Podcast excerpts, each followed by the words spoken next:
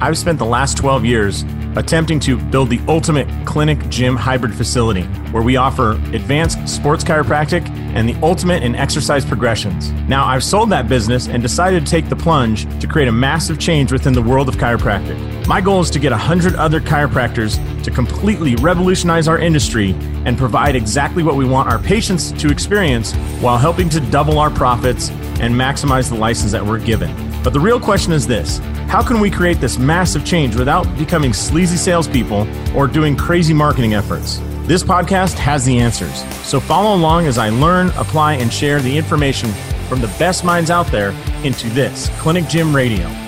I'm Josh Satterley, and I'm happy to have you here. Hey, everybody, welcome to another episode of Clinic Gym Radio.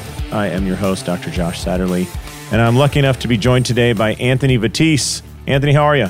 What's going on, Josh? Happy to help you out here with these podcasts. My first one. Yeah, listen to that s- silky smooth, deep voice, man. This ain't nighttime radio, brother. You can pick it up a little bit. I've been told I have a face for radio, so Hey, uh, can you give everybody an idea of who you are, what you do, so that they know why I have you on this podcast? sure can. So, uh, started out as a traditional orthopedic outpatient physical therapist.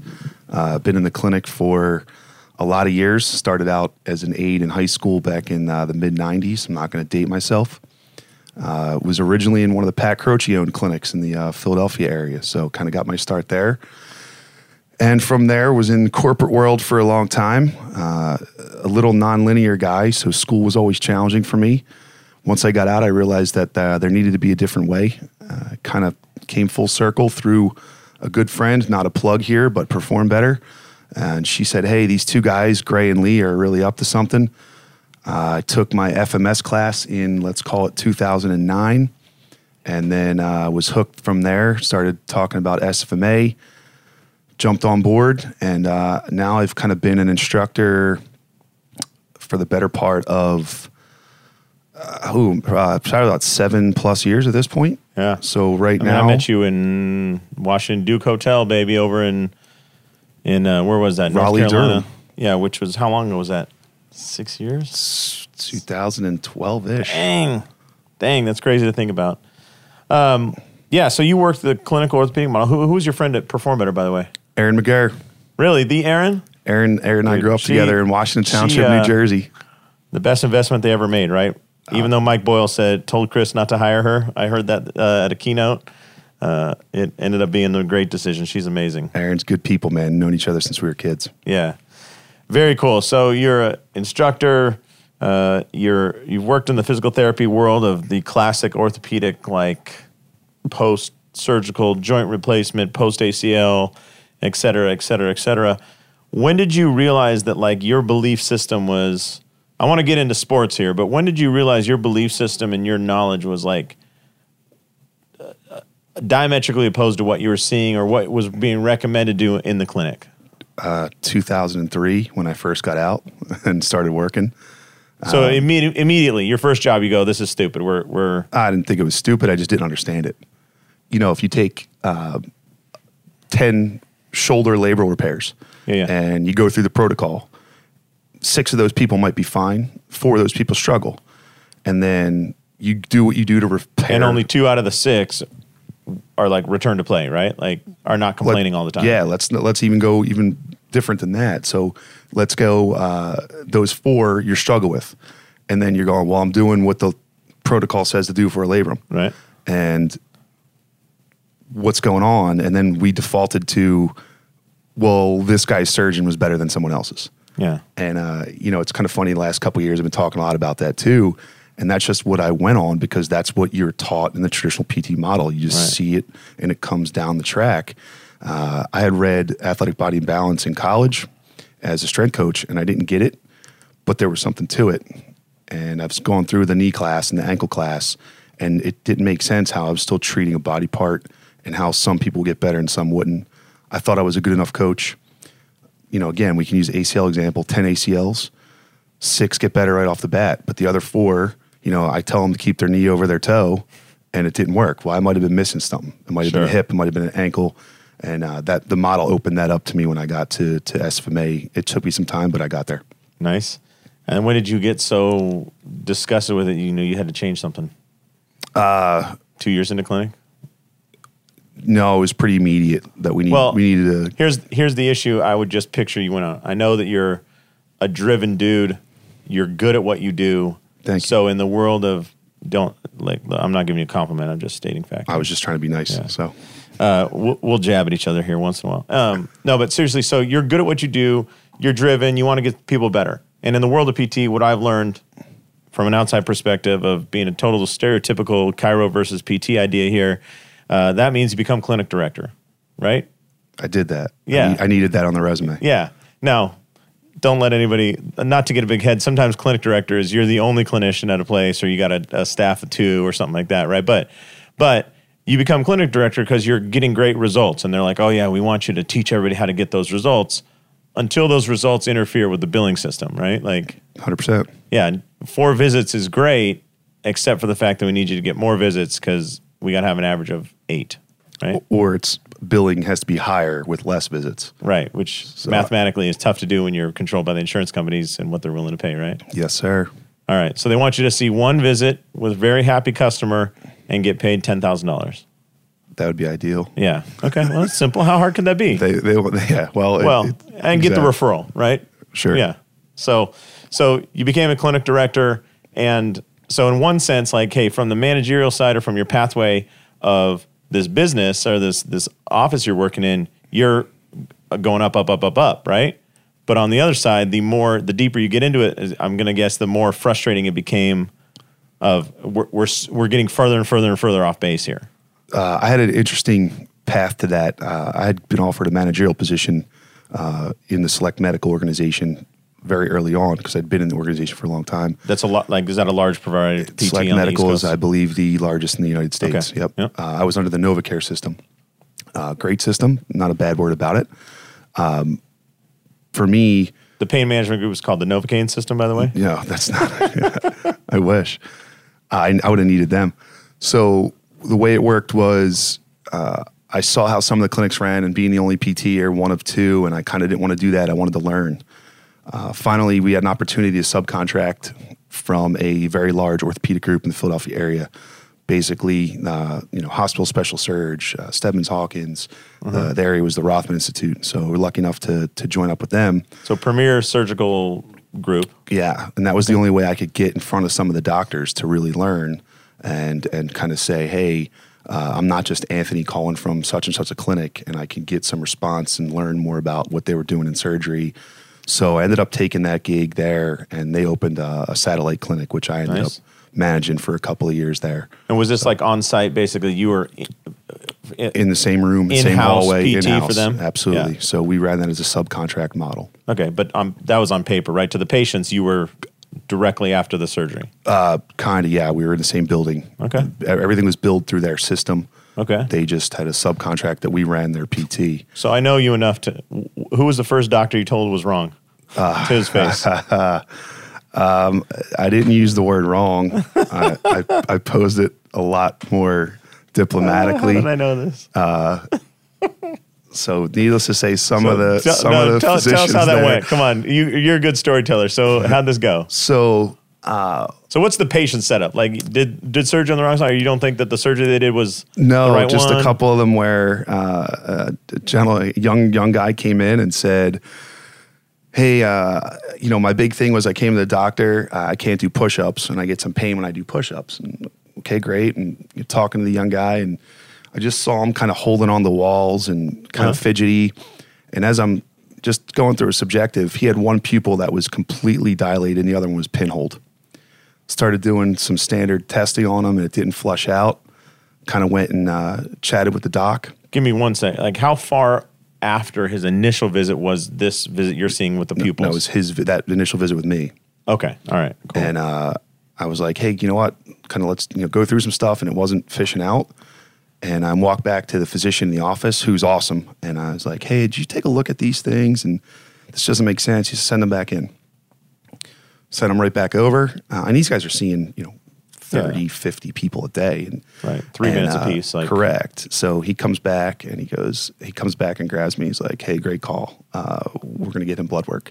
Here he had like uh, extreme vitamin B deficiency No kidding. and was having all this neurological stuff dealing with the vitamin B. That some days when it was higher, he was able to be act- active. Sure.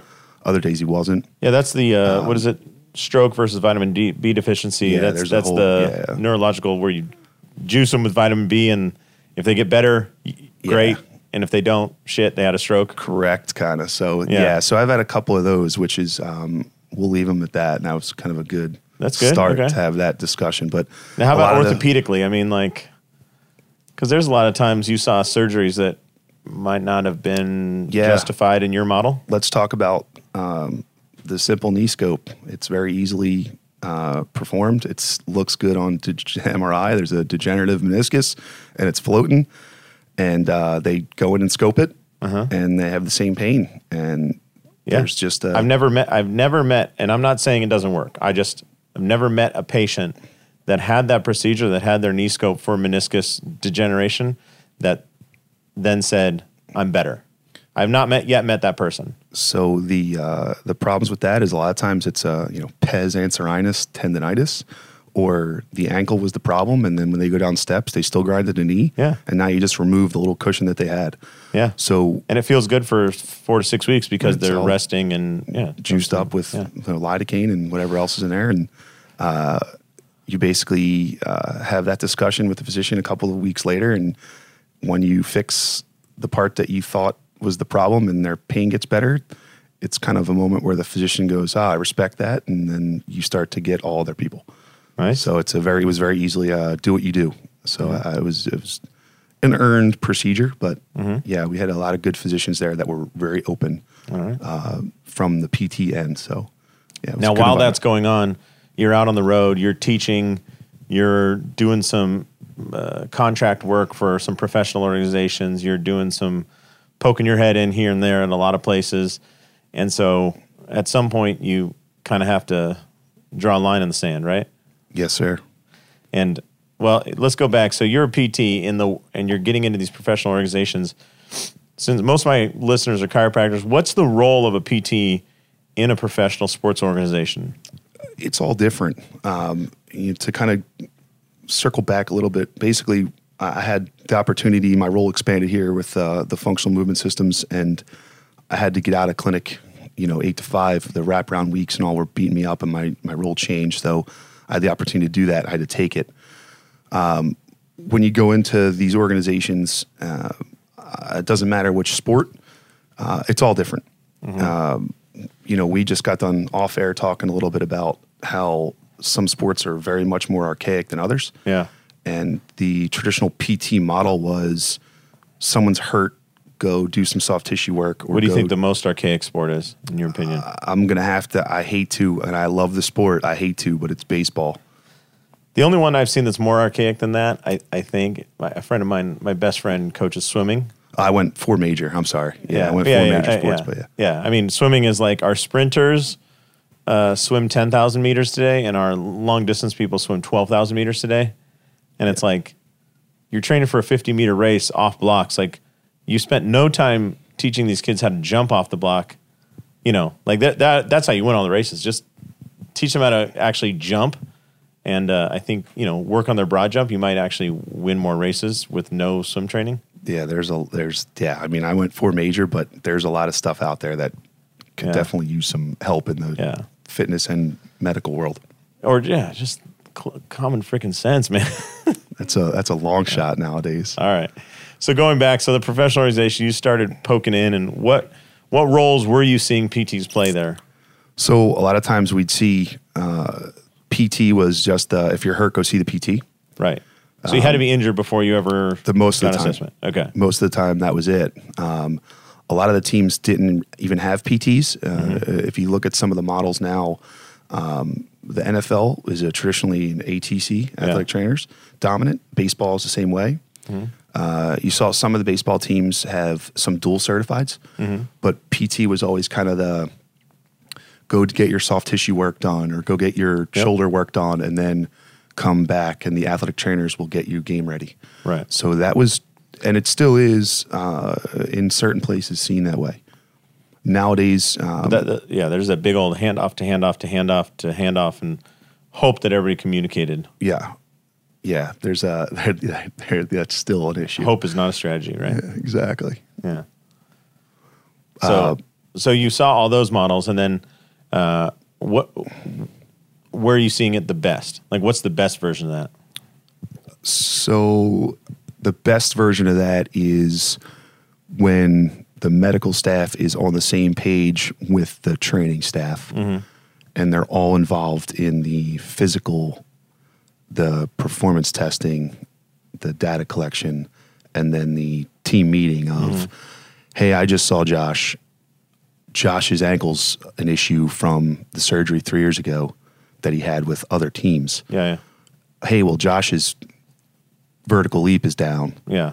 That might be directly proportionate to the ankle. So let's come up with a plan to fix Josh's ankle, and then I can get him back to you Mm-hmm. to to increase his vertical to build power, and then he can you know steal bases, that type of Yeah. thing. Uh, that's the best. It's few and far between. Yeah. it's interesting when you go to, it's always interesting, like in workplaces or like, you know, in the military, they use language differently, you know, like I a uh, Air Force colonel told me, if you tell the Marine Corps to secure a building, they're going to send in two platoons of guys and post a guard at every door. If you tell the Air Force to secure a building, they're going to have an airman go online to find out who the owner of record is and negotiate a lease. It's very very. And I see that in medicine, but, uh, that But uh, like at these professional organizations, sometimes like you know you can tell by the way they're wording it. Like if it's uh, head medical doctor, head physical therapist, head strength coach, if they're siloing by if they're building silos by licensure, from what I've seen, that doesn't seem to work well. But what does seem to work is if you have a director of performance as a larger umbrella and things fall under that, that seems to be a more progressive setup, although sometimes they just use that language and don't actually do that. But more often than not. yeah, but they at least are using progressive language, I guess. The concept is there. Yeah. Uh, that also is being used. I would use the word infrequently Okay. at best. Uh, Are you seeing physical therapists be the per- director of performance though, or is that usually a different licensure? Because it used to be the lead dog was the medical doctor, and then pretty soon everybody's realizing the medical doctor is like the the bazooka, right? Like it has a very distinct purpose. Pull it out when you need it, but until then, do everything you can to avoid it. I think the position that would most likely tie all of those things together that could speak a little bit strength and conditioning, could speak a little bit athletic training, return to play, that could speak a little bit head team physician is uh, what a physical therapist or a chiropractor would be, something like that. Yeah. Yeah.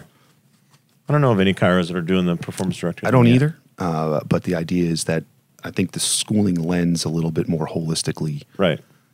and Assess the to system. be able to Hands-on care right now, and if not, refer. Like to be able to effectively communicate that through the group. Yeah. And the bigger thing to, you know, the upstairs front office guys. Yeah. Nice. So- So, uh, in your work, so for folks listening, if they're trying to build a great team, even if let's not say professional, because those, like everybody has this perception, by the way, that professional care is great, professional tr- strength training is great, professional medical care is great. Anthony's laughing so hard he had to move the mic. So, No, I'm not. but but where and and and then like a trickle down like that college and you know but if somebody listening is like hey i want to build the best performance team because i really want to see like let's say that a young or a, a, a wise anthony goes home to his you know alma mater high school and wants to help them win a national championship in basketball or uh, at least a state championship in basketball right how would you put together that team from what you've seen that works That's multifactorial. Uh, that starts Thank a lot of times with Yeah. the yeah. That starts a lot of times with the coaching staff. yeah Uh, if the coaching staff's not on board, problematic off the. All right, top. let's say that the, the the dude that your brother is the head coach. Sounds good. So the the team's going to consist of medical performance. Let's even use alternative. You know, something to the nature of uh, sports psychologist or Okay, yeah. an alternative, and uh, a traditional medical, as in a physician. And all those people have to be aligned in the same. I don't want to use same goal because the goal is to win the championship that's Sure. already set. The goal of that would be to manage each player the most effectively so that they do what they need to do, and that would be play basketball. Okay. Specifically, I'd have to go into you know a little bit deeper and start looking into well, is somebody going to cover the nutrition part? Is somebody going to cover the sleep part? Is somebody going to consider the school It part? was a high school team, so Well, when you you're at Taco man. Bell, You asked. when you're at Taco you Bell, asked. here's what to order, right? Ask for extra gor- lettuce on your taco. Cheesy gordita crunch. I haven't had one in years, but I would kill you for one right now.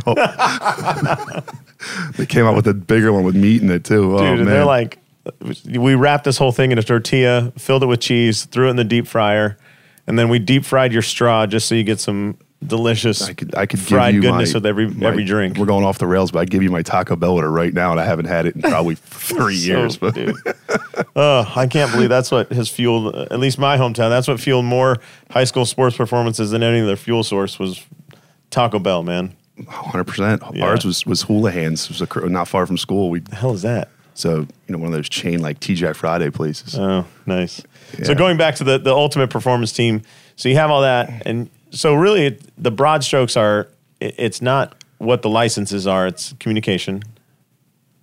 And System. then would then would you set a, a system, and would you set up assessments like on the front end? Absolutely. And I think everyone being on the same system tends to lead to less left on the table. Yeah. This is this is the funny part because I'm sure everybody listening goes, "Oh yeah, once you're injured, I do an assessment, right?" And this cracks me up. I mean, you know all the the haters about the FMS. People are like, "Oh yeah, it doesn't do this, it doesn't do that. Here's oh, it's wrong, it's the wrong, and all this." If you're going to sit there and say, "What's the assessment to run on a high school f- football team?" to just say, "Are there any issues that are low lying because the kid's been on summer break for the last four months. He hasn't played since last season. Any issues I need to worry about, or is this kid ready to go? What the hell are you going to do? I get you, man. I, Yeah. I, mean, like, I'll call it bias, uh, you know, because we're part of the system. yeah. But you talk to Gray, you talk to Lee, and I talk to those guys frequently, and Kyle and Greg, and uh, you know, something better comes out. Gray said it Yeah. on on Email air. us. Gray Send said it. it. on air. And he's like, I'm in. Yeah. you know, uh, I was listening to, I forget where Lee did this talk, and I use it all the time in the courses now. You know, all the stuff that's getting bastardized, and I'm not here to defend the system. I'm just, this is what came from one of the founders. Lee said, I can sum up in one sentence, you know, what the FMS is. And he said, that is to tell us what not to train, what pattern not to train that day. That's it Right. you know, it, it take it took on a life of its own, but that's it. Coming from one of the co-founders from the ground level, day one. Uh, so Which, by the way, is like the essence of evidence based care in some way because you basically my, my interpretation of evidence based care is do everything that you think works until we get research that says don't do that for that right? Don't don't do the cranking internal rotation mobilization of the shoulder because it ends up resulting in poor performance. Okay now you have a reason not to do something but until that point do should do everything that works you know like i would say that evidence-based care is eliminating more than it's saying to incorporate and the end of every study is we always need more information on that study. exactly Right. yeah So yeah, those are uh, you know circling back to the question on that. The system becomes the the, the driver. Really, it's can we find a way to effectively see who's the most at risk and put them in a bucket? Can we see do they need to be managed medically or do they need to be managed differently, strength conditioning wise? right And again, just filtering out. And what's the goal? We need the kids to be available. yeah And if they're physically capable, I mean, when I was in high school, I played in a small Catholic high school, and like we had 29 dudes one season. 29. What that's our whole way. team? That's that's the whole team going. yeah, that, and that's not basically. That's not a full special teams event, man. like everybody's on special teams. yeah. It's uh, it was it was different, but we're pretty close dudes now, even now today. But yeah, I just I I I think people, you know, uh, we used the system and helped out a a local golf team, which would be probably the the least thought of team, you know, and right away, like oh, there's three kids with back pain. There's you know like because we ran FMSs, then we obviously did TPI, but nobody ever reports pain. They don't self-report pain. But you realize, damn, like if we want to win the state championship, like we got to have all these three kids playing. Because the way golf is, you take five, you play five, keep four scores. Well, if you have a team of eight, which I think is what they're allowed to have, and two of them are off, that leaves us se- that leaves us six. So that's only one kid who's either odds. not. Yeah, Simple odds, Yeah, man. man. It's like, why would you do that to yourself? So, I just think uh, run that whole, put that team together, run the whole system on the whatever scale you can, whether it's high school or college or you know D two, D like NAI, whatever. You'll be amazed at what fleshes out at the end. We ran it with the firefighters in our area and got a nice little, you know, twenty thousand dollar contract to work with them. We ran the system. It's it's. I don't know why people hate it, hate on it, man. I, I think the other part of it is too is it it takes the blame off the table for whether it's a strength and conditioning problem versus a medical staff problem, and then it takes the finger pointing off. Or the, Anthony's opinion of this kid. absolutely, You know? it gives you some objectivity to where you know going back to the this pro sports thing. You know, everyone sees the injury report and says, "Oh, you know, superstar superstar Mm-hmm. is hurt," and then you start to blame the training staff. Right. Well, a lot of times, the training staff didn't know that person was in pain because they didn't tell them, Right. or you know, they they didn't realize, hey, we're burning this guy out in the gym, and you know, so the training staff's going, well, that's a soft tissue injury that they got from lifting weights. Yeah. So now it's strength conditioning fault. Or the oh, they didn't sleep enough, so our you know sleep consultant was wrong. Or so it, it, it takes a lot of that off the table and it gives you that information to really, you know, work as a group and say, all right, these guys may or may not be more likely to be hurt. Let's manage them differently than someone else who's appropriately moving, has appropriate control, whose strength is good and endurance is good. They're just got to be handled differently. Uh, Yeah. I think when you have that information, it's priceless because you can still have that kid play and they can get through a season. And if you think about what most of the teams do is, you know, 182 games of baseball, you manage guys. Yeah. You, know, you make your change in the off season, which is, you know, we just joked about that in off air as well. You know, we have six weeks in Two off and a half season, weeks, yeah. but that's when you make your changes. But until then, it's management. But if you Yeah. can make that change and manage that situation better as a group, I mean, you got a guy that plays all year. Clinic Gym Radio is now sponsored by the CSA, the Chiropractic Success Academy. We don't let PTs in, sorry, buddy. So I'm okay uh, but that. the Chiropractic Success Academy was put together by Dr. Bobby Maybee and Dr. Kevin Christie, all about the four parts of a successful chiropractic business: your mindset, your business skills, your ability to produce great content, and of course your clinical skills. So being a great uh, diagnostician, uh, being great at mobilizing joints, helping people get out of pain, thinking about those things, along with you know the business or the the person that you are, having a positive mindset, looking at growth. Maybe that's managing employees, manage your home relationships, whatever. That's all incorporated in the CSA. If you're interested, go to membership.csacircle.com.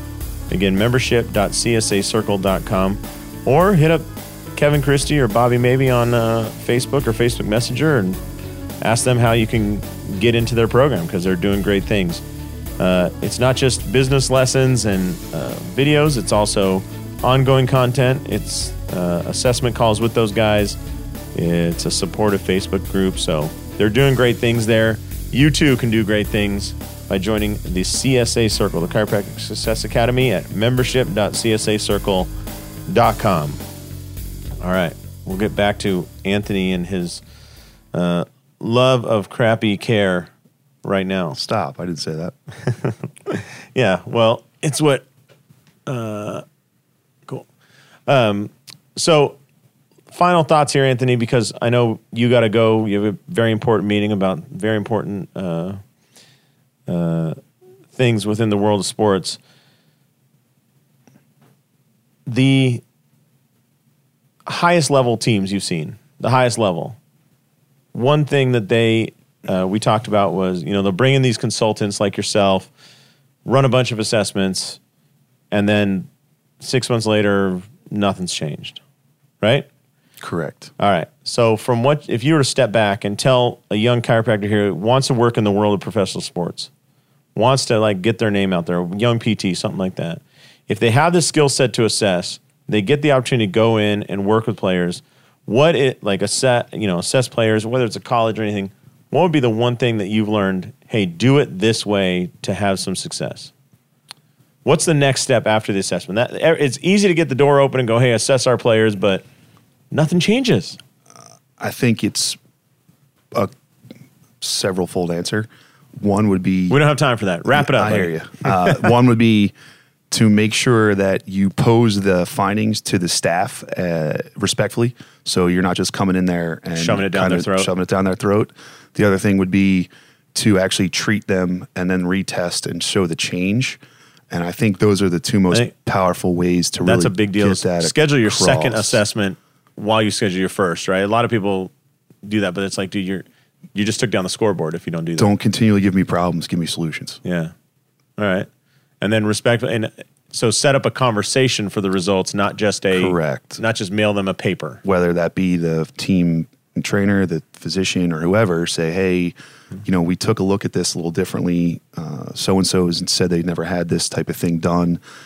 During the findings, I found out that you know the hip that hasn't been hurting doesn't move. Mm-hmm. We did some work there, and then we retested these tests, and their scores went up to be within the normal range for that athlete in their sport and their age group. And I think you know having the some of the software with the red yellow green light system of mm-hmm. where these people fall hmm. it's it, uh, you don't have to argue with hey but you know Tommy's the best pitcher in 13 year old you know Babe Ruth league but he also moves the worst and he's probably going to blow his you know UCL but He's going to be the most unknown 14 year old pitcher. correct it's going to take that off, it takes that off the table and I think the Yeah.